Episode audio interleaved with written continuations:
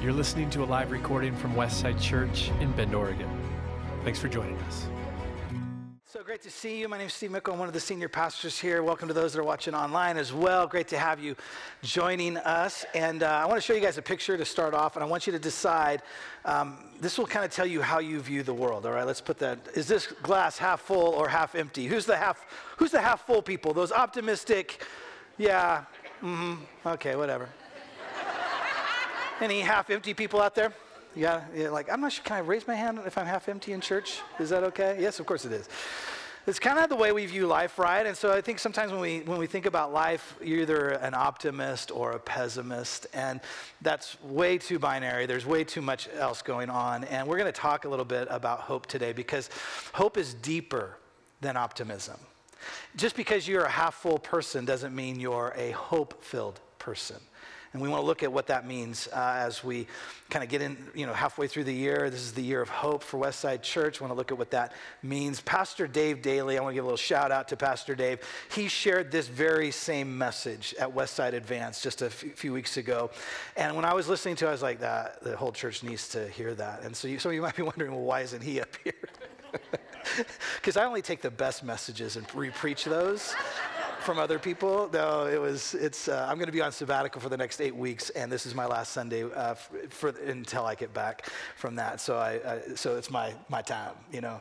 Um, but it's such a good word, and um, and I and I'm I, I just want to get into it right away. But like I said, like being half full, being optimistic doesn't mean you're full of hope, um, because hope is deeper than optimism. Optimism is often based on our circumstances, what's going on in our life, or what, how you think circumstances will change in the future. Um, hope is, is, is resident um, beyond just what our circumstances say, what the data points around us say, what we think the future might be. Hope is something more established than that. Um, I love what uh, the black theologian Dr. Cornel West said about hope. We have it up, up here on the screen. I'm going to read it from there. Hope and optimism are different. Optimism tends to be based on the notion that there's enough evidence out there to believe things are going to be better. It's rational, deeply secular, uh, whereas hope looks at the evidence and says, it doesn't look good at all. I'm going to go beyond the evidence to create new possibilities based on vision that becomes contagious to allow people to engage in heroic actions always. Next slide. Against the odds. always against the odds. No guarantee whatsoever.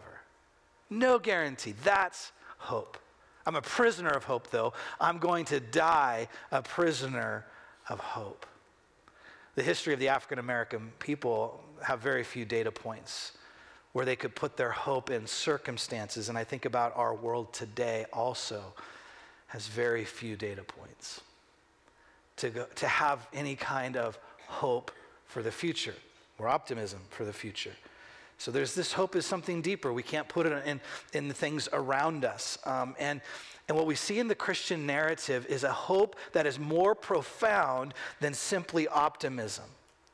It's what one, one person called a legacy of hope that we see in Scripture that produces, as Dr. West said, a vision that, we, that becomes contagious of the kind of life that we can have, the kind of legacy that we can leave. Because I tell you what, of all the things that I want to leave my children and future grandchildren, is a legacy of hope.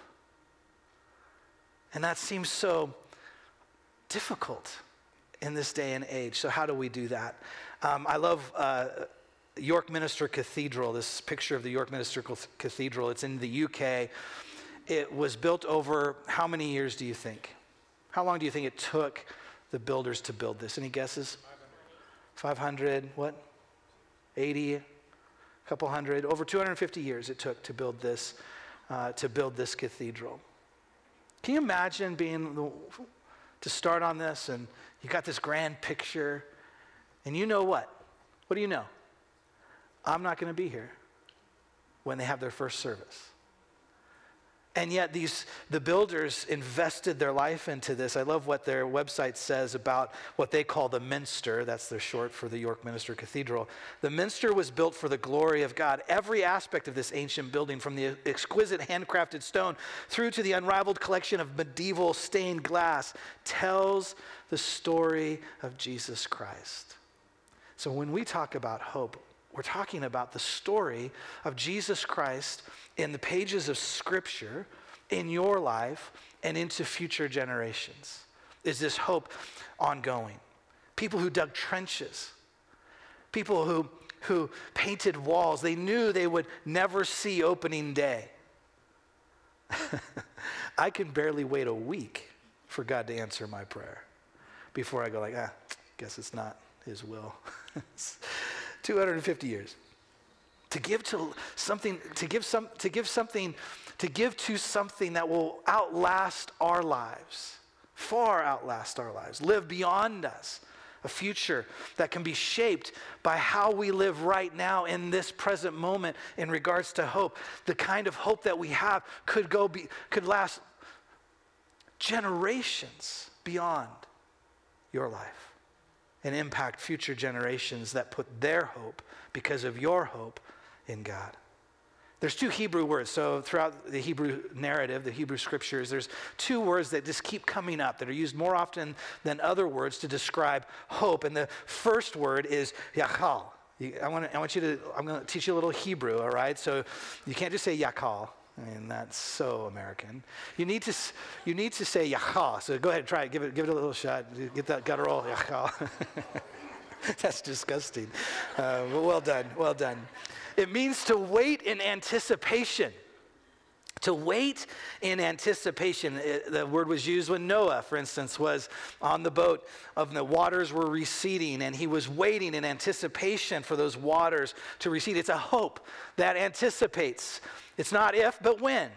Um, I love uh, the story of a scuba diver named Mel Fisher. He was actually a treasure hunter. He hunted for years, years for the cargo of a single treasure packed ship, the Nuestra Senora de Atocha. He searched for 15 years for this, tre- for this treasure. He knew kind of generally where it was. He couldn't find it for 15 years. But you know what he would say every single day he was on that boat? This is the day. he was wrong more often than he was right. But he would say, This is the day. This hopeful anticipation. And he was serious, like, This is the day. 15 years he waited in anticipation until that one day he and his son found around $400 million of treasure. That was a good day. but he never lost hope. There's another, a second word for hope uh, in the Hebrew scriptures, kavah. And it means, um, it literally means a rope being pulled tight. Because how many of you know the feeling that hope often brings of tension? When you put your hope in God and his character and his promises being fulfilled, and day after day it seems like he's not fulfilling his promises, it's that hope, it's a tension that we live with as Christ followers. It's a tension that, that Christianity it, it involves this like oh, I hope. But it's not based on circumstances, it's based on God's character. It's like the farmer anticipating a crop. It's interesting to me that as I think about uh, hope and the one this word for hope meaning the rope that's pulled tight, the end of an anchor line on a ship. So the rope that ties to the to the anchor and goes all the way down to the mast and is in that end that holds to the to the actual ship is called the bitter end. Anybody, can you guess why? Because if you see that rope go off the edge of the boat, it's you've lost all what? Hope. It's this tension that we live in, right? Um, and it causes you to ask the question when it comes to hope what are you holding on to? What are you tethered to?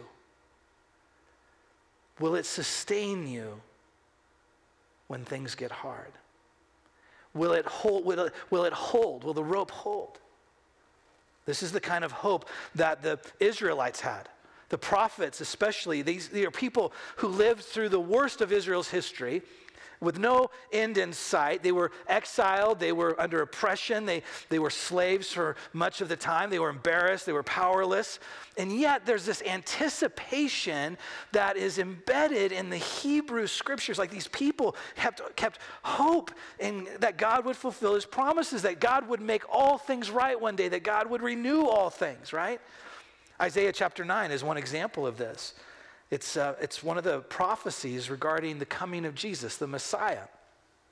And Isaiah the prophet writes these words in uh, chapter 9, verse 1 Nevertheless, that time of darkness and despair will not go on forever, because they were living in a time of despair. And, he, and the prophet says it's not, it will not go on forever. The land of Zebulun and Naphtali will be humble, but there will be a time in the future when Galilee of the Gentiles, which lies along the road that runs between the Jordan and the sea, will be filled with glory. Um, by the way, that's a description of the, where the ministry of Jesus happened. The, verse 2 the people who walk in darkness will see a great light. For those who live in a land of deep darkness, a light will shine. And go up to verse 6 the fulfillment of the prophecy will happen through this For a child is born to us, a son is given to us, and the government will rest on his shoulders, and he will be called Wonderful Counselor, Mighty God, Everlasting Father, Prince of Peace, and his government and its peace will never end. He will rule with fairness and justice from the throne of his ancestor David for all eternity. What a hope filled prophecy, right? That was given, guess how many years before the actual coming of Jesus, the Messiah? 700 years. like I can't I can't wait a week. How did these people do it? Because their hope wasn't tethered to their circumstances. Their hope was tethered to the promises of God. And often the promises of God long outlast you, you and I's life. And yet they never, they never strayed from their hope. Matt, when Jesus shows up on the scene and he starts doing the mir- uh, miracles and people see him and people start asking, guess, guess what question they start asking? Is he the fulfillment of the prophecy in Isaiah 9? if it's you and me, we've long forgotten that prophecy as probably Isaiah was just a kook. Didn't know what he was talking about. I mean, 700 years, right? And here, and Jesus comes, and these people, they, they put their hope in God so much so that when Jesus comes, they connect it to a prophecy given 700 years before. Because this hope that we're talking about is deeper and more substantive than optimism or, oh, I just hope, you know, the Mariners win. That's not going to happen. Sorry, Ben. Pastor Ben is a huge fan. This is. When Jesus began his ministry, people recognized him and connect because they kept their hope firmly placed in God's ability to fulfill his promises. That's why the people of Israel were constantly, they were constantly building places to memorialize the move of God. When they crossed the Red Sea, when they crossed the Jordan River, they would, they would build um, memorials so that not just when their generation walked past the memorials they would be reminded of God's faithfulness but future generations when they walked by those memorials they would remember God worked and if God and if God delivered the people of Israel then he can do it now. See they put their hope in God's ability to remind future generations of who God is.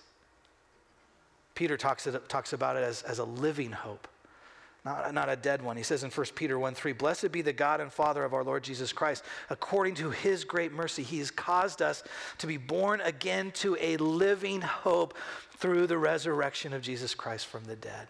It's a living hope. It's not just stories, you know, yeah, you know, this, maybe it'll happen. Our hope isn't based on the odds or the prospects of things getting better. Our hope is based on the character of God who He is, who He has been, and who He will be. And we believe in this. We hold on to this. And people in the world call it what? Foolishness. Because we, the world wants, us, wants you to put their, your hope in just, you know, things going to get better. You just got to pay some more taxes. things will get better. If you vote for a certain candidate, things will get better. They just want to put our hope in so many other things. And yet, the hope that we're talking about is rooted not in anything this world offers, but in the God who will fulfill his promises. That's why I, have said this before. That's why when Jesus promised his followers that I go and prepare a place for you, so where, where I am, you will be with me, I am so confident. Because 700 years before Christ came, he was prophesied and he came. And here we are, 2,000 plus years after Jesus promised that he goes and prepare a place for us. I'm confident that, that there's a place for you and a place for me. I'm sure of it. My hope is in it. I'm tethered to the God who saves, who heals, who justifies, who forgives. I'm tethered to him and who he is, a living hope, because he delivers and he restores and he renews. As Pastor Dave said in, at the Leader Advance, our hope is based on the character of God who loves us with a passionate, enduring, long suffering, joy filled love. So, how do we foster this kind of hope for the next Oh, let's just say this summer. Let's just work on the summer, all right? Let's just, uh, this next three months, how do we foster this kind of hope in this kind of world that's so hard to have this kind of hope? Two things I think will help, two practices that will help us in this process. One, remembrance, and two, presence. Remembrance. Remembering and sharing what God has done. We need to share the stories, absolutely, that are in God's word. They, they, they, can give us hope. They can help faith arise, right? But we also need to share our stories of how God has been working. I think it's one of the reasons why, it's one of many reasons, but it's, it's a key reason why I, why I know this church specifically needs the voice of the older generation. We need to hear your stories. And I know, I know the eye roll. You all know what I'm talking about. When you share that story of how God has been faithful in the younger generation, they do what? All right, whatever. Or you tell a story like I do. You've told it a couple of times, but you forgot that you told that story, and you tell it again. You get the eye roll then as well. I don't care. We need to hear the stories of how God came through for you because there's a generation that doesn't believe anymore, that doesn't have any hope anymore. And one of the reasons is because we're silent about the, why, the, why we have the hope we have. Why, what God has done in our lives. So, so you, some of you might be thinking, well, I don't I really have anybody to share that with. We, are you on social media? I mean, post it. Like, this, look at what God has done. It can be as current as you want it to be or as far back as you want it to be, but share your story of how God has delivered you, how God has saved you, how God has set you free, how God is working in your life today. Share the stories. We need it, and the future generation needs it. You are our living hope. Jesus in you is living hope today for us. And the point isn't like when he worked or how he worked, it's who worked? We, and by the way, you know, we can't presume when or how God's going to do what he promised. This has discouraged a lot of people in the faith because if he doesn't do it in my way and in my timeline, then he must not be real, which is pretty arrogant if you kind of think about it for a second. And Isaiah 9, when you read that, did Jesus fulfill that promise in the way they expected him to do it? When Isaiah said that the government will be on his shoulders, what do you think when you read that? Exactly what they thought that he would come and he would take over. That he would, he would usurp the power of Rome and be the leader. That's what they were expecting. And even after Jesus rose from the dead, his disciples still asked him. When he told them, wait in the upper room, they said, Is this the time that you will restore your, the kingdom? I mean, they're still thinking, thinking kind of natural terms. When we put our hope in God, we don't put our hope in God when and how and the way. It's, I put my hope in you, God. I believe you will do what you promised. I put my hope there. I stake my life on it. I stake my I put my career in it. I believe that God will do what he says. So share your stories. Share your stories and ask, ask others for their stories. I want you to ask someone this week, all right? Here's a little homework. I want you to ask someone this week, when did God come through for you? Make them, make them think about it for a second. When did God come through for you? And tell them when God came through for you. All right, second thing presence. Making time. Not only should we remember what God has done, but make time and space in our lives to connect with God. Oh, this one's hard. We're so busy. It's one of the, it's one of the first things to go in our relationship with God is making time and space to be in his presence. Let me ask you, do you remember when you first fell in love with someone? Come on, go back. Go back to that moment. Maybe it's not the person sitting next to you. That's okay. When was the first time? When's the first time you fell in love with someone? What would you do? What did you do to express that love for that person? I used to run six miles from uh, San Dimas, where my college was, to Suzanne's apartment, which was in Pomona. It was like a six mile, and I would run there almost every day. I'm a pretty good runner. But besides that, I wanted to see her. I wanted to spend time with her. I wanted to hang out with her. I loved her, right? The psalmist wrote, He is the lover of my soul. Do you remember when you had that same love for Jesus? That's not to make you feel bad about it. We, I'm the same. I get busy and I, I lose some passion in my relationship with Christ. And I think this is an invitation God's inviting us back into this first love this, will you still away with me? Would you come with me? Would you? Jesus often invited his friends to, to get away with him to pray. Would you, would you get away with me? It's this invitation to presence. Every few years um, of being on staff at our church, the church gives our pastors a sabbatical. It's a time away to, to, um, get, to get away, remember, spend time in God's presence, be refreshed. And as I mentioned, I start my sabbatical next week. And, and one of the things that I want for this, these next eight weeks in my life is I want, I want to fall in love with Jesus all over again. I want to dust off the cobwebs of my relationship with him and I want, to, I, want, I want to return to this first love i want to come back to this place of simplicity in my relationship with him there's this word that keeps coming up as I prepare to, to, to, be, on, to be away for a bit. It's this word nostalgia. And by the way, I usually don't like this word because I think we often are hoping for something that will never come back, and we're hoping for the wrong thing to come back. But as I think about it in light of this of where my heart is at. I have this nostalgia for returning to the simplicity of relationship with Christ. The, the, the, dictionary describes nostalgia, defines it as a sentimental longing or wistful affection for the past, typically for a period or place with happy personal associations. Maybe you never had that with Jesus. Maybe you've never, maybe you've never had that association with him of the simple in love relationship with Jesus. And maybe today it would begin that journey of falling in love with Him. Not as some you know, ethereal idea, or, but as a person. We love because He first loved us. So I have this longing to return to this affectionate, simple friendship with Christ, uncomplicated by the demands of ministry and the heartache of life. And you know, so much has happened for all of us over these past years, and, and I think it's caused some callousness in all of us toward life and even toward God. We've all lost some innocence, some childlikeness. And Jesus said, if you want to enter into the kingdom, if you want to have this kind of pure relationship, come to me as a child.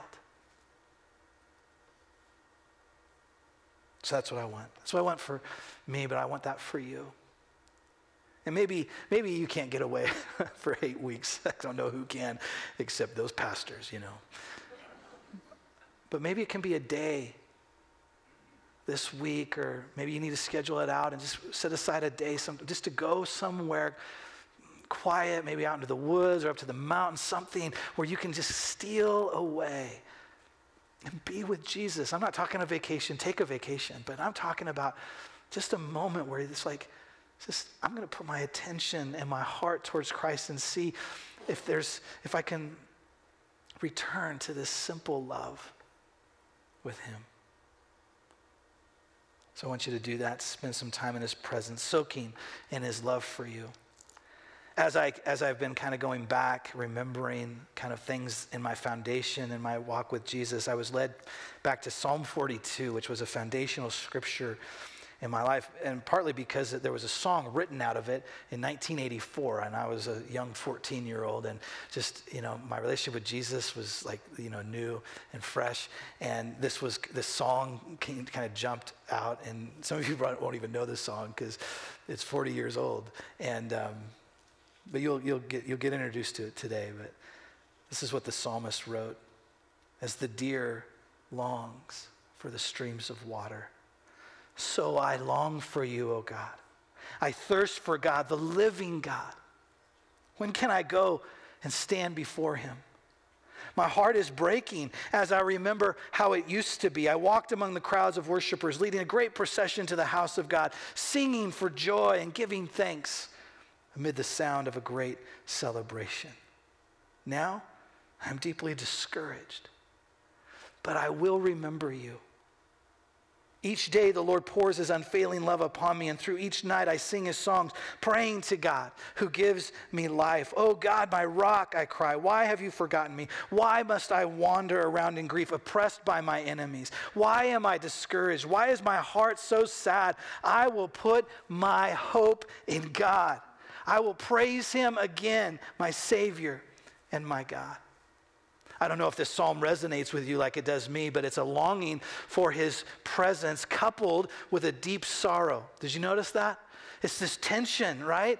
It's this, it's, it's this tension that we sense. And the psalmist's grief, his doubt, his discouragement, his brokenness seems to draw him into God's presence, not away from it. It's almost like the stuff of life is an invitation to steal away, to get with God as a pathway, almost like a pathway to hope, is through our trouble, it's through our trial, when not everything is, is perfect, when things seem to be falling apart. It's this invitation to hope again. Hope is the foundation of our relationship with Christ. When we're at the end of our rope, what are you holding on to? And what's holding on to you?